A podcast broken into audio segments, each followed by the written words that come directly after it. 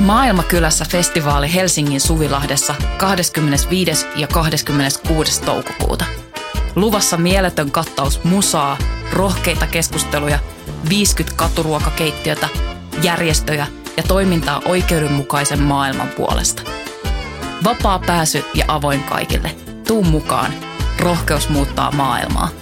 Yhteistyössä Euroopan unioni, Kirkon ulkomaanapu ja Radio Helsinki.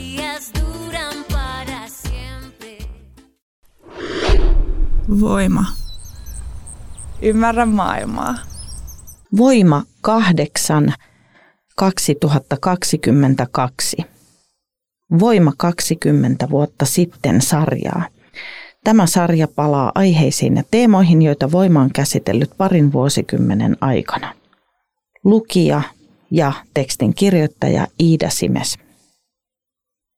Puu ruokkii ja suojaa – Maapallon ensimmäiset kasvit syntyivät 470 miljoonaa vuotta sitten. Ne olivat kooltaan pieniä. Ei hujahtanut kuin vaivaiset 120 miljoonaa vuotta, kun ensimmäiset puut kehittyivät, ja nämä muodostivat jo suuria metsiköitä. Välillä niitä tuhosivat tulivuoret, meteoriitit ja jääkausi – mutta menipä jopa 340 miljoonaa vuotta ennen kuin alkoi kehittyä varsinainen tuholainen avohakkuut taitava ahne ihminen. Kun ihmisiä oli ollut maapallolla vaivaiset viitisen miljoonaa vuotta, oli ilmestyvä voiman numero yhdeksän vuonna 2000. Otsikolla Jokaisen talon pihassa seisoi pyhä puu. Valokuvataiteilijat Ritva Kovalainen ja Sanni Seppo esittelivät jumalaisen komeita suojelijoita. Esivanhempiemme uskonnollisessa elämässä puilla on ollut merkittävä rooli.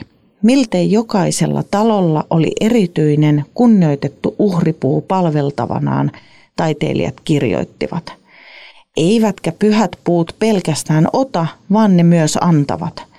Puu kuuntelee rukouksia, parantaa, vaatii osakseen kunnioitusta ja määrää kohtalon.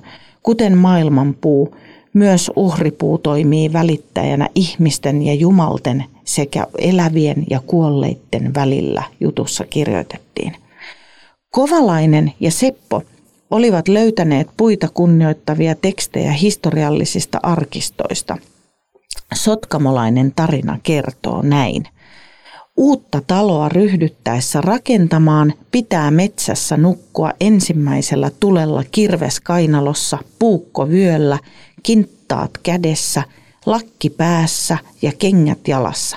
Tällöin unissa näyttäytyy maanhaltija ja missä se näyttäytyy, siihen kohti ei saa tehdä huonetta, vaan pitää istuttaa uhripuu. Nykyihmisen luontokuvassa puut ovat enemmänkin hyväksikäytön kohteita. Nyt 22 vuotta Voiman galleriajutun jälkeen Ritva Kovalainen ja Sanni Seppo ovat edelleen kiinnostuneita puista ja metsistä. Heillä on juuri ollut Helsingissä valokuvanäyttely, joka huipensi heidän 30-vuotisen metsäaktivisminsa – ollen päätösosa valokuvataiteelliseen tutkimukseen perustuvalle metsätrilogialle. Pihapiirissä seisovat pyhät puut voivat olla tieteellisenkin tutkimuksen mielestä tärkeitä, eivätkä vain uskon asioita. Niiden geeniperimä on arvokas, Seppo kertoo. Ne ovat vahvoja puuyksilöitä, koska ne ovat selviytyneet niin pitkiä aikoja. Kun vanha puu kaatuu, se jatkaa antaen elämää ötököille ja sienille. Sepon mielestä myös muka kuolleen puun jälki on kaunis. Sen hahmo säilyy siinä maastossa pitkään kumpuna, hän sanoo. Sanni Seppo on puhunut pitkään avohakkuita vastaan. Ne ovat erityisen haitallisia luonnon monimuotoisuudelle – Villit metsät tarjoavat ruokaa kasvi-, sieni- ja eläinkunnalle, johon ihminen kuuluu. Liian monet suomalaiset pitävät metsien ruokatarjontaa itsestäänselvyytenä. Tuskin mikään muu marja on niin syvällä suomalaisuuden ytimessä kuin mustikka. Mustikat häviävät hirveää vauhtia, Seppo tuskailee. Syynä mustikan katoamiseen ovat avohakkuut ja maanmuokkaus. Suomen luonnonsuojeluliitto onkin kutsunut marjaa metsiemme katoavaksi aarteeksi.